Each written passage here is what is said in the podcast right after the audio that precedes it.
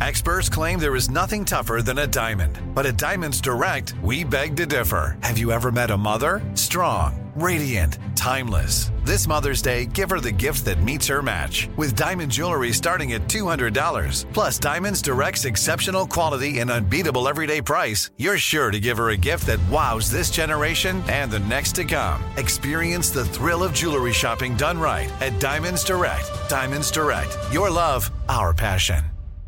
I'm Tracy from Stuff You Missed in History class. Are you a small business owner or even someone who dreams of entrepreneurship? Then check out season two of Mind the Business Small Business Success Stories from iHeart Podcasts and Intuit QuickBooks. Join hosts Austin Hankwitz and Janice Torres as they interview entrepreneurs sharing insights around starting and nurturing a small business. You won't want to miss these inspiring stories of entrepreneurship and discovering ways to business differently so you can too.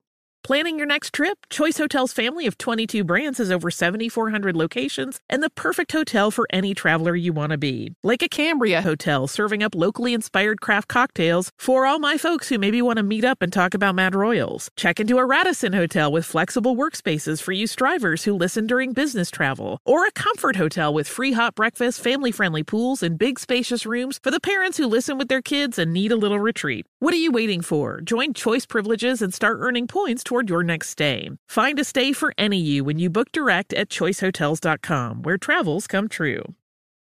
What's up? This your boy Lil Duval, and check out my podcast, Conversations with Unc, on the Black Effect Podcast Network. Each and every Tuesday, Conversations with Unc podcast feature casuals and in-depth talk about ebbs and flows of life and the pursuit of happiness. Unlike my work on stage, I tap into a more serious and sensitive side to give life advice and simply offer words of encouragement, yet remind folks to never forget to laugh. Every Tuesday, listen to Conversation with Unc, hosted by Lil Duval on the Black Effect Podcast Network, iHeartRadio app, or wherever you get your podcasts presented by AT&T. Connecting changes everything. Welcome to Stuff You Missed in History Class from HowStuffWorks.com. welcome to the podcast. I'm editor Candace Keener, joined by fellow editor Katie Lambert. Hello, Candace. Hi, Katie. If you haven't already seen it, the Discovery Channel has a new show called Monsters Inside Me, and it's about parasites and other strange and eerie things that get inside the human body and wreak havoc.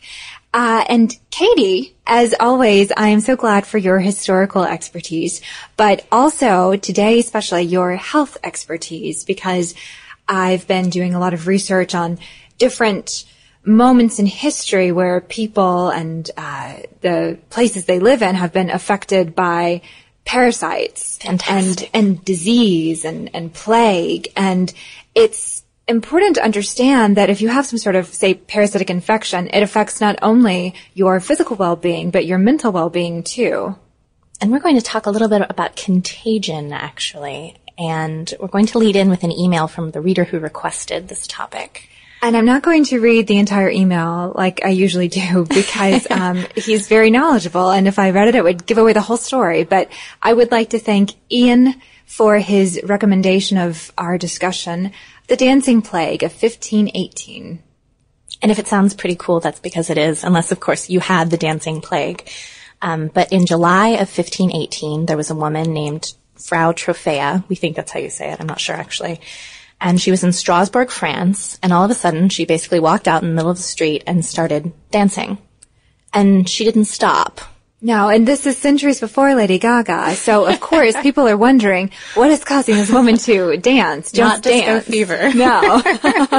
and it went on for, they say, between four and six days. And by the end of the week, a whole bunch of other people had also caught this mysterious dancing ailment. And if you read accounts of the dancing plague of 1518, it sounds almost like a fable because the town authorities thought that the best way to cure people of the dancing fever was to encourage them to keep dancing and, and not stop. And again, we're, we're giggling because it is so ludicrous. They actually erected a special stage, a little platform for them to dance on.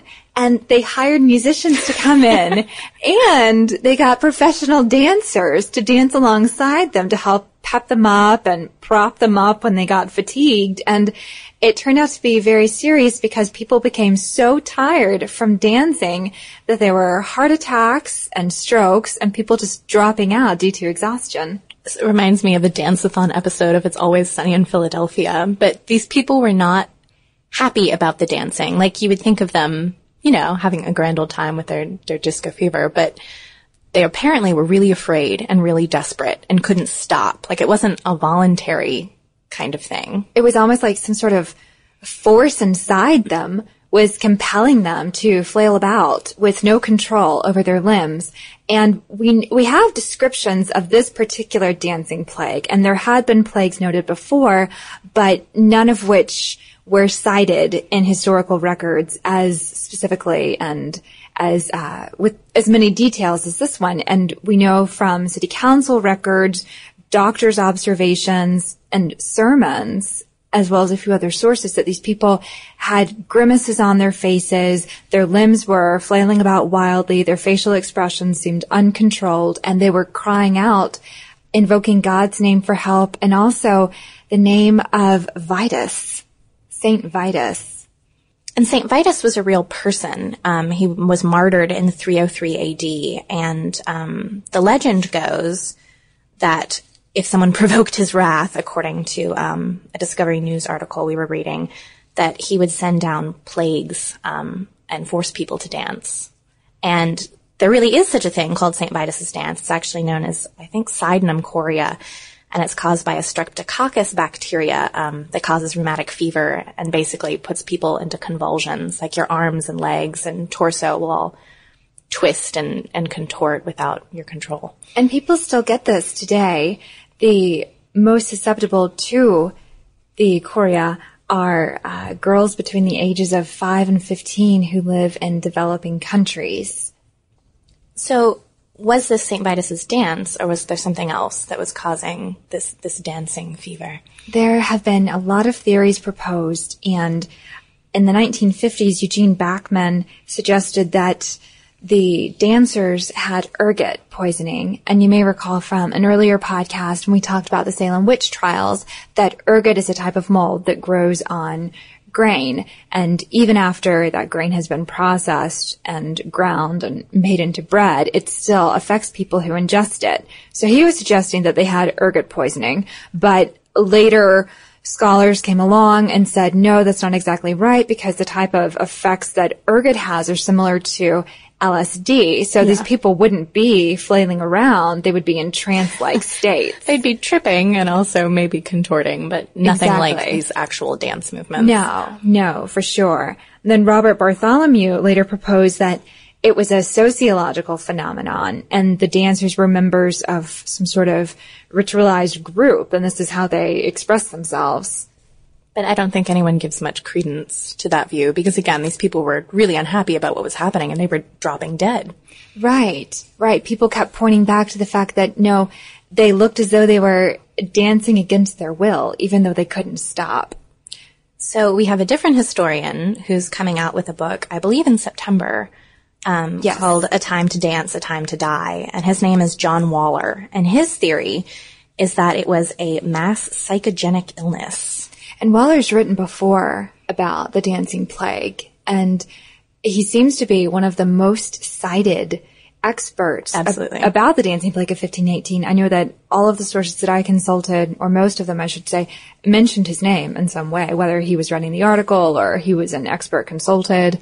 But his name is sort of synonymous with the dancing plague because he proposed what seems to be the likeliest explanation for the madness.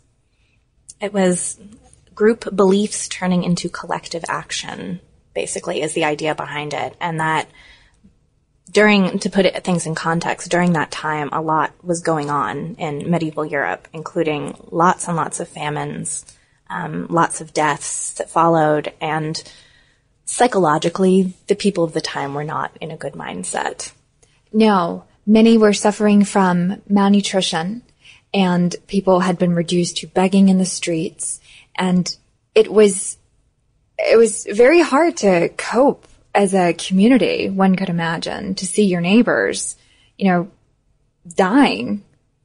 And basically what, what happens with that kind of thing is, you know, one person gets this, it's also known as mass hysteria, but one person gets the belief and it's sort of transmitted through the community, much like a virus would be. Like you have to think of it as sort of a, a physical epidemic and it goes from person to person as everyone buys into that collective conscious. And if you're looking for some other examples of this type of contagion, there are plenty out there. Um, there's the Tanganyika laughter epidemic of 1962, which is what most people, I think, talk about when they're talking about mass hysteria, which is when a bunch of girls at a boarding school started laughing and couldn't stop for days. And it just kept going and going. And it does seem to be something that happens more often to girls in the more recent examples. There was also another one in um, Chalco, Mexico, where 600 girls at a boarding school came down with the same mass hysteria.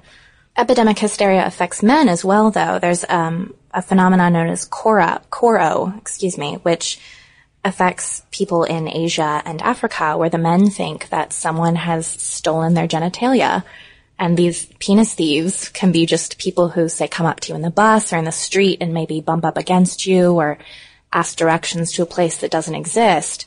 And then the men report feeling their genitalia either shrink or disappear inside themselves. And, you know, they'll start yelling about the penis thief. And actually several people have been murdered for the supposed penis thievery.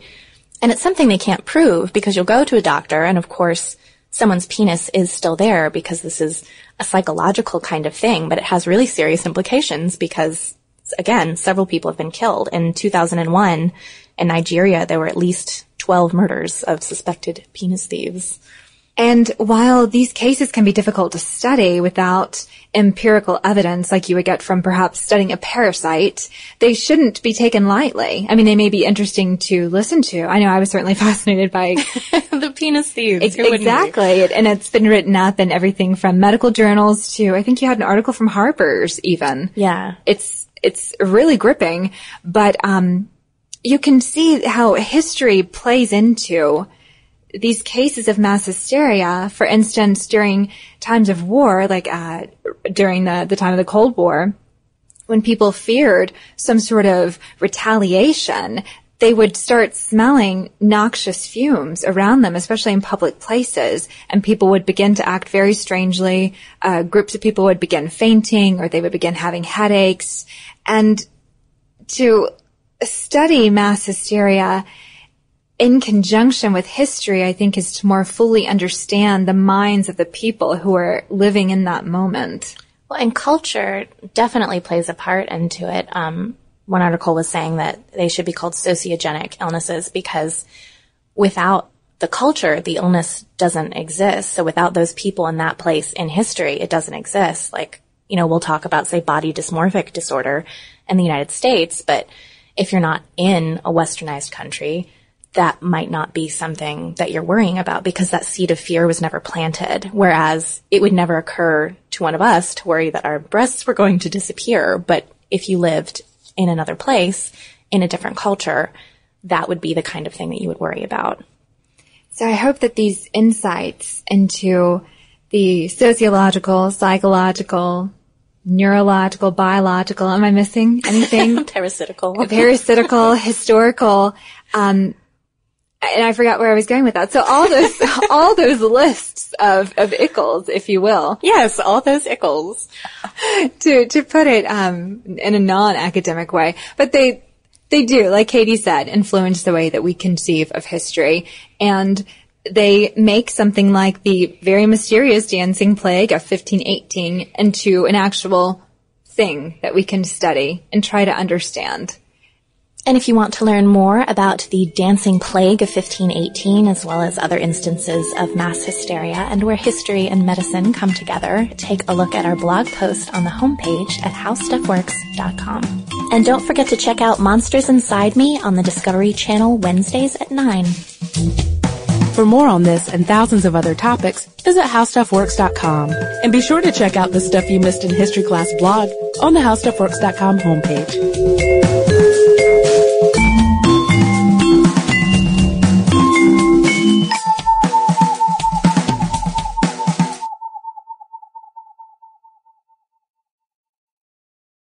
Xfinity has free premium networks for everyone this month, no matter what kind of entertainment you love. Addicted to true crime? Catch killer cases and more spine-tingling shows on A&E Crime Central. Crave adventure? Explore Asian action movies on Hi-YAH. Searching for something extreme? Check out skating, snowboarding, and more on Fuel TV Plus, the global home of action sports. And find crowd-pleasing bops on iHeartRadio's Hit Nation playlist. There's new free shows and movies to love every week. Say free this week in your Xfinity voice remote. This is Malcolm Gladwell from Revisionist History.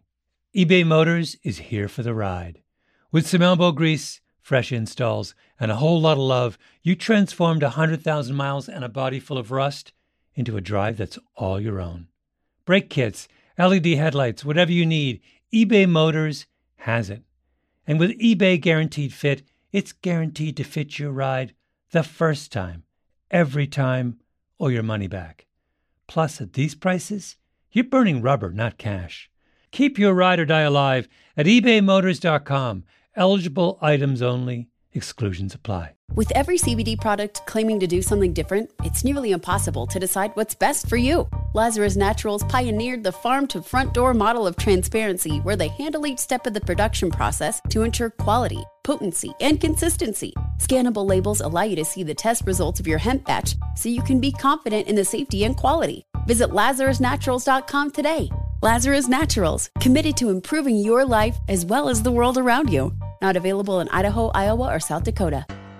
Looking to part ways with complicated, expensive, and uncertain shipping? Then give your business the edge it needs with USPS Ground Advantage shipping from the United States Postal Service. Keep everything simple with clear upfront pricing and no unexpected surcharges. Keep things affordable with some of the lowest prices out there. And keep it all reliable with on-time ground shipments. It's time to turn shipping to your advantage. Learn how at usps.com/advantage. USPS Ground Advantage. Simple, affordable, reliable.